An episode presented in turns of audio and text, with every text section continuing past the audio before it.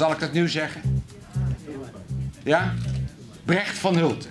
Het is mij een genoegen u te mogen bekendmaken dat de Philip Bloemendaal prijs voor het jaar 2004 is gewonnen door Lucella Carasso. De winnaar Wouter Zwart.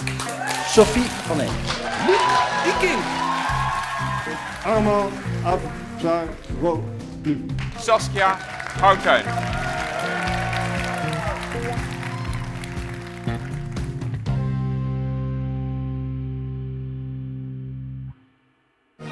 Nog altijd horen we hem af en toe als er een polygoonfilm wordt herhaald. Ruim 40 jaar sprak hij die in en zo werd hij onomstreden de stem van naoorlogs Nederland. Philip Bloemendal. Mijn naam is Bloemendal. Ik redigeer dit journaal met de hulp van een aantal cameramensen... die er elke dag op uit blijven trekken... om het nieuws te vinden waarmee wij film willen maken. De laatste kolenmijn van DSM, de vroegere staatsmijnen... die aan het einde van het afgelopen jaar zijn productie heeft gestaakt. Sophie van de Enk. Het is nog even spannend hoor. Net met die rode loper. Ik heb er heel even opgestaan. Dat mocht allemaal niet. De laatste blaadjes werden er nog van afgeveegd. Moet natuurlijk allemaal tip-top in orde zijn. Vorig jaar was er heel veel discussie eigenlijk over. Is Utrecht wel de locatie voor een filmfestival? Groeit uh, het festival niet een beetje uit zijn jasje in een kleine stad als Utrecht? Uh, nou ja, die discussie, die, uh, daar hoor je helemaal niks meer van. minister Plasterk heeft ook voor vier jaar weer gewoon subsidie beschikbaar gesteld. Dus is het hier tien dagen lang films kijken. Nederlandse films, oude en nieuwe. Allemaal te zien in de Utrechtse bioscopen. Ik had gestudeerd in Groningen en ik had Amerikanistiek uh, als afstudeerrichting. En ik wist al wel, ik studeer natuurlijk een vak waar ik niet echt een beroep mee leer. Dus ik had toen al gekozen voor wat uh, bijvakken in de journalistiek. En ik kreeg ook de kans om stage te lopen bij Max Westerman, die toen nog correspondent was voor het RTL Nieuws in New York. En uh, dat, was een, dat was eigenlijk mijn echte eerste journalistieke ervaring. Maar toen ik van de universiteit afkwam, uh, had ik eigenlijk een, ja, een, uh, een studie afgerond die behoorlijk vaag was. Want een cultuurkunde, wat, wat kan je daar echt mee? Dus ik dacht, ik moet echt zorgen dat ik, een, dat, ik dat vak onder de knie krijg. Dat ik dat handen en voeten geef. En um, ja, waar kan dat beter dan bij een regionale omroep? Dacht, dat, dat, is een mooie plek om mij om zoveel mogelijk allround me te ontwikkelen. En dat is echt heel goed gelukt. Vond ik zelf. Ik ben daar meteen uh, aan de slag gegaan als junior verslaggever. En uh, bij een regionale omroep mag je dus alle soorten verhalen maken. Want de ene dag uh, is er een stel schapen doodgebeten bij Kokkengen. En de volgende dag hebben we een zware rechtszaak in, in de stad. Dus dat was heel divers. En dat was voor mij de plek om ja, te leren verhalen uh, te vertellen. Zowel voor radio uh, als voor televisie. En ja, dat, dat, uh, dat, was voor mij een hele mooie opstap in de, in de journalistiek als verslaggever. Ik heb in mijn studententijd meegedaan aan het Cabaret Festival. En volslagen onverwacht won ik dat toen in 2001 samen met Anne-Jan Toonstra. Uh, die is wel echt uh, verder gegaan, ook op het, uh, op het podium.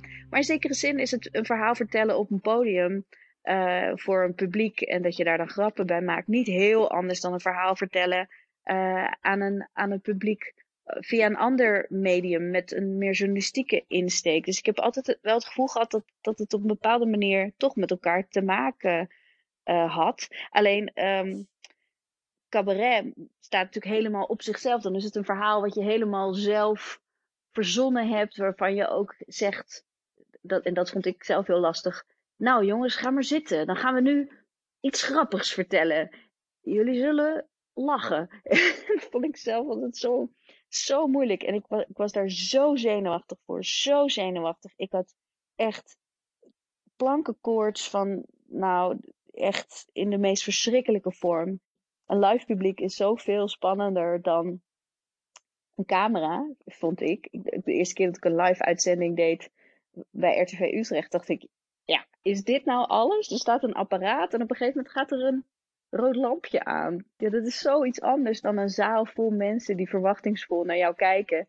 En, en denken, nou, dus jij gaat het dus even allemaal vertellen en mij aan het lachen maken. Dat, dat, uh, ik, ik vond dat echt uh, ziekmakend ja, die, die plankenkoord. Dat was niet mijn vorm. Maar ik heb denk ik uiteindelijk wel een vorm gevonden waarin het toch samenkomt. Want ik vind het heel mooi om inhoudelijke dingen licht te maken. En, en lichtere dingen inhoudelijk. Dus ja, ik, ik heb altijd het gevoel gehad, ik kan toch die cabaret-ervaring heel goed inzetten in het vak wat ik uiteindelijk gekozen heb. Welkom bij ABN AMRO. Wij willen u graag goed van dienst zijn. De kosten voor dit gesprek zijn 10 eurocent per minuut. Ja, goeiedag. Uh, ik uh, wil graag uh, geld lenen, 10.000 euro. U zegt 10.000 euro, waar gaat u die 10.000 euro aan uitgeven? nou, ik wil een nieuwe auto. En ik wil ook wat aan de tuin doen. En misschien als, als ik dan nog wat over heb, wil ik misschien nog een flatscreen, een nieuwe tv zeg maar, kopen. Ja, als ik de bestemming voor het geld... Als journalist ga je ergens naartoe, je neemt allerlei dingen waar, je spreekt met verschillende mensen en uiteindelijk bouw je daar dan een verhaal van. En dat probeer je dan zo toegankelijk mogelijk te brengen, waarbij je heel goed bedenkt, oké, de mensen die thuis zitten, die weten niks van dit verhaal, die vallen hier gewoon koud in, terwijl ze misschien hun uh, aardappeltjes naar binnen zitten te werken, weet je. Dus ik moet echt die stap maken naar de huiskamer. Dat heb ik heel erg gevoeld als, uh, als iets wat hoort bij dat journalistieke vak. En ook als een verantwoordelijkheid. Ik kan me echt ergeren aan uh, verslaggevers die dingen heel saai brengen. Of heel erg uh, meteen in allemaal cijfers duiken. Dan denk ik, ja, dan zit je thuis te, te kijken of te luisteren. En dat, dan, dat, dat duizelt je dan toch meteen. Dat is toch helemaal niet toegankelijk als je dat op die manier zo brengt. Dan, ja, dan laat je vooral zien dat je zelf dus heel veel weet. En dat je er echt enorm in verdiept hebt vandaag. Um, maar wat, wat blijft daar dan van hangen? Dan zet je de tv uit en dan weet je toch niks meer. Als je, als je het met een grapje vertelt, dan, dan denken mensen daarna nog weer eens eraan terug. En dan komt het tot leven. Dat is de verantwoordelijkheid, vind ik, van een goede journalist. En dat heb ik altijd zo gevoeld. En dat, dat, past gewoon bij me. Dus van daaruit heeft die stijl zich dan kennelijk ontwikkeld. Ik had een grote droom eigenlijk toen ik afstudeerde uh, in, uh, aan de Universiteit in Groningen. Dat ik een mooie mediacarrière zou kunnen opbouwen. En um, dat, ja, ik had toen wel het idee van, jeetje, dat zou wel eens kunnen gaan lukken. toen ik uh, die prijs won. En ik weet ook nog dat ik het helemaal niet verwachtte. Dat, dat uh, Mieke Bloemendal mijzelf belde om dan te zeggen dat ik bij de genomineerden hoorde. En, maar dat ik dus telefoon opnam en dat het met Mieke Bloemendal. En dat ik dacht, nou wat aardig hè, dat ze persoonlijk dan al die mensen die zich hebben opgegeven gaan afbellen van ja, je zit er niet bij. Maar toen was het dus om te zeggen dat ik genomineerd was. Nou ja, dat was voor mij eigenlijk al, uh, al winnen, zo'n erkenning. Dus het heeft vooral veel gedaan voor mijn zelfvertrouwen, het winnen van de prijs. En vervolgens waren er ook wel heel veel uh, landelijke omroepen geïnteresseerd om met mij te, te praten. En uh, niet heel lang na het winnen van de Ville Bloemendalprijs ben ik overgestapt van RTV Utrecht naar uh, KRO, nu KRO en CRV, maar toen nog de KRO. Nou, dat, dat was wel echt de gedroomde stap. Geen idee. Nee? Nee. Ja, als je het niet weet, dan moet ik het fout rekenen. Het, het rijdt misschien wel op, uh, op je ondergoed? Nou ja, zeg. Nou ja, ik denk, ik geef een kleine hint. Uh, Gideon, jij mag het proberen. Een tanga slip. slip, ja. Nee, nee. Ja, bij KRO heb ik heel veel kansen gekregen om allerlei verschillende programma's te maken. Vooral voor uh, NPO 3. Um, ook wel op NPO 1, uh, maar ook radio, live evenementen. Bijvoorbeeld als verslaggever bij The Passion. Um, ik heb echt heel veel programma's gedaan met een eenmalig seizoen helaas. Maar uiteindelijk is voor mij de, de stabiele factor de Keuringsdienst van Waarde geworden. Wat natuurlijk een heel mooi en fijn journalistiek programma is om te maken. Ik heb me daarnaast ook nog kunnen ontwikkelen als Amerikanist verder, wat natuurlijk mijn afstudeerrichting was. Ik treed regelmatig op in televisieprogramma's of op de radio om te praten over de Amerikaanse ontwikkelingen. Dus nou, nu dan de politieke ontwikkelingen bijvoorbeeld. Ja, dus dat, dat is een vlak waar ik me heb ontwikkeld. En ik heb een aantal boeken geschreven. En uh, ben ook werkzaam als columnist. Dus ja, ik heb een hele leuke en diverse carrière kunnen uh, ontwikkelen in de media en ook wel daarbuiten. als bijvoorbeeld uh, dagvoorzitter en moderator bij bijeenkomsten waar, ja, waar behoefte is aan iemand die ook inderdaad op, op die manier dingen aan elkaar kan verbinden met inhoud en humor. Dus die combinatie, die komt eigenlijk in alles wat ik doe terug. Hallo lieve zwangere van Nederland, gefeliciteerd. Je wordt moeder, wat leuk! Samen met Eva Munnik heb ik een boek geschreven over borstvoeding. Ik ben Sofie van den Enk, ik ben presentator bij de KRO voor radio en voor televisie. Ik denk dat een, een mol misschien wel de grootste mond moet hebben van iedereen. Mensen hebben ook wel door de loop van de jaren gevraagd van... Uh, is er iets wat jij niet kan? Of uh, wat uh, ben je toch veelzijdig? En wat vind je het allerleukst? Vind je radio of televisie of cabaret of amerikanistiek of dit of dat? Ja, voor mij is het allemaal verbonden. Ik voel niet heel erg um, de, de behoefte om me enorm te specialiseren in één ding. Ik denk wel dat als ik dat had gedaan aan het begin van mijn carrière, dat ik misschien wel um, meer had kunnen bereiken of dat ik verder had kunnen zijn. Alleen ik denk niet dat ik me thuis zou hebben gevoeld. Ik heb op een gegeven moment ook wel uh, een screentest gedaan voor uh, NOS op 3. Ik denk wel dat ik bijvoorbeeld ook het journaal had kunnen gaan presenteren. Misschien. Maar ik denk toch niet dat dat echt bij mij zou hebben gepast. Ik denk dat ik daar toch iets te onrustig voor ben. Dus die veelheid maakt dat ik wel vaak opnieuw moet uitleggen wat ik eigenlijk ben en wat ik kan. Bijvoorbeeld, het is makkelijker als je een heel helder, eenduidig profiel hebt. Dan, dan ben je makkelijker te plaatsen voor mensen.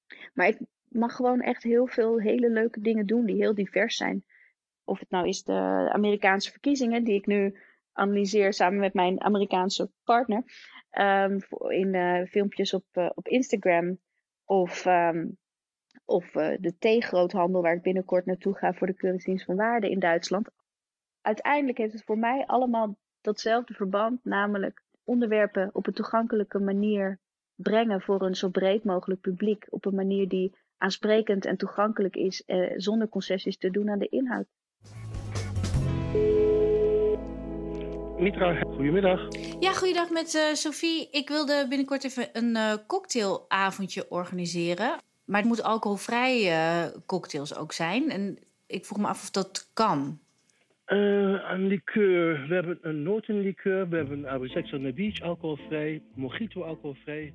Alcoholvrij whisky. Wat ik denk ik wel de grote les vind die schuilgaat in de keuringsdienst... is uiteindelijk heeft alles een prijs. Zelfs als dingen heel goedkoop zijn, dan hebben ze misschien ergens anders een prijs.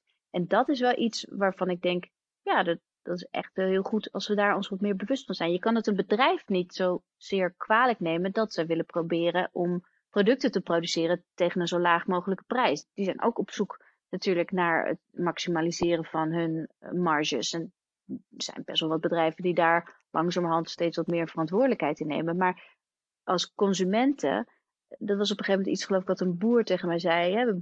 Boeren, nou ja, die neemt natuurlijk ook een speciale rol in, in dat hele speelveld. Die, die zeggen, ja, mensen willen dat wij eh, goed zijn voor de dieren en die willen eerlijke producten en zo. Maar, de, maar de, dat, dat wil de burger. Maar de burger doet geen boodschappen. De consument doet boodschappen. En de burger wil het allemaal beter en de consument wil het allemaal goedkoper. En die twee dingen kunnen niet hand in hand gaan dat vond ik wel een, dat is wel een inzicht. En dat is iets waar je niet alleen maar eh, over kan wijzen naar een, naar een producent. Daarvoor moeten wij als, als maatschappij ook verantwoordelijkheid nemen en over nadenken. Maar deze moraliteit zit hopelijk allemaal nooit in de keuringsdienst verstopt. Want dat is nadrukkelijk niet de bedoeling. Misschien dat we een heel klein beetje mensen willen aanmoedigen om ook vragen te stellen, maar niet uh, om uh, te roepen, zo moet het. En, uh, want ja, iedere, iedere waarheid die je, ieder geloof wat je als waarheid verkondigt, wordt al snel um, een beetje dogmatisch. En, en dogmatisch gaat niet samen met journalistiek. Journalistiek is vragen stellen. yeah, the transition has begun. Heer, heer. Eigenlijk eh, gaat eh, eh, Donald Trump nu meemaken wat jij ook hebt meegemaakt. Een grote verhuizing. Yeah, Something in common. that he, he's having to move. Yeah. Yeah, yeah, he is having to move. That is true. Journalistiek talent moet ook een beetje eigenwijs zijn. Dus je moet gewoon je eigen weg ook, eh, ook vinden. Ik zou wel tegen specifiek vrouwen willen zeggen: laat je niet intimideren door de hele masculine cultuur die er nog steeds heerst in Nederland. Dat is het enige waar ik me echt wel door de jaren heen aan gestoord heb. Dat is heel, heel erg. Er zijn een heleboel mannetjes die nog steeds denken dat ze het ongelooflijk goed weten. En, eh, en da daar kan je, dat, kan je echt even een beetje eh, van de kaart, eh, van de wijs brengen en, en een beetje zand in de ogen strooien. En daar, daarvoor zou ik, daarvan zou ik zeggen, laat je dat zo min mogelijk gebeuren en realiseer je dat het enige waar zij mee te dealen hebben is hun eigen angsten om posities eh, te verliezen. Dus blijf vooral je eigen weg gaan en geloof in je eigen kracht. Nou, ik ben er wel trots op als ik ook kijk door de jaren heen. En ik heb ook, omdat ik lang in de jury heb gezeten, ook wel best wat te zeggen gehad over een aantal eh, winnaars. Ik vind echt dat we super mooi, zonder dat we daar ooit op gestuurd hebben, hebben wij hele diverse kandidaten eh, als winnaars gehad door de jaren heen. Hè, de, vrouwen, mannen, mensen met diverse culturele achtergronden. Ehm, ik dan van een regionale omroep, wat we altijd ook geprobeerd hebben weer te vinden daarna. Dat is niet zo gelukt.